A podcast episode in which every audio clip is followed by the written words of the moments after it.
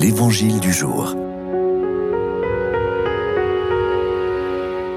Bonjour à tous, nous écoutons l'Évangile de Jésus-Christ selon Saint Marc. En ce temps-là, Jésus se retira avec ses disciples près de la mer, et une grande multitude de gens venus de la Galilée le suivirent.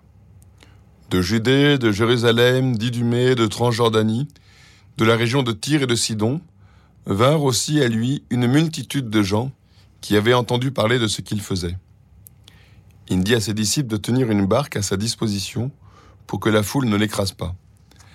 Car il avait fait beaucoup de guérisons, si bien que tous ceux qui souffraient de quelque mal se précipitaient sur lui pour le toucher.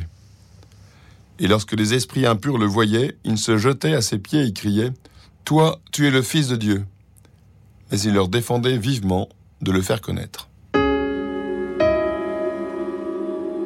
Jésus défend vivement aux démons de le faire connaître. Pourquoi se passer d'une telle publicité? L'essentiel n'est-il pas de faire connaître le Christ?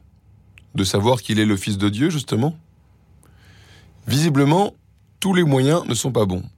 Contrairement à l'adage populaire, la fin ne justifie pas les moyens. Parmi plusieurs explications, deux raisons sur ce silence imposé aux démons peuvent nous faire réfléchir à notre vie de foi.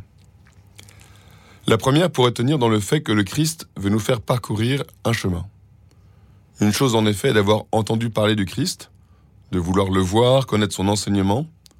Autre chose, d'adhérer à cet enseignement et de se faire disciple du Christ. Les multitudes qui viennent à lui attendent peut-être un peu de spectacle.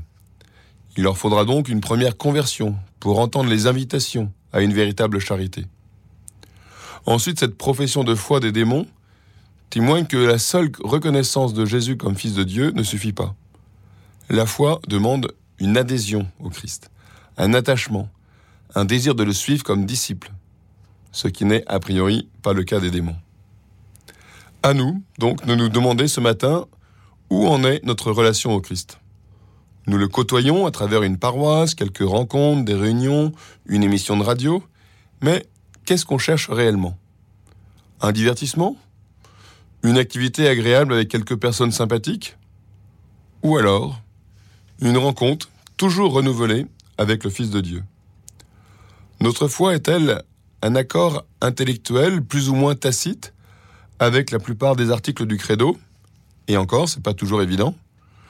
Ou est-ce que j'ai à cœur de faire grandir mon adhésion au Christ, mon amour pour celui qui m'a aimé en premier?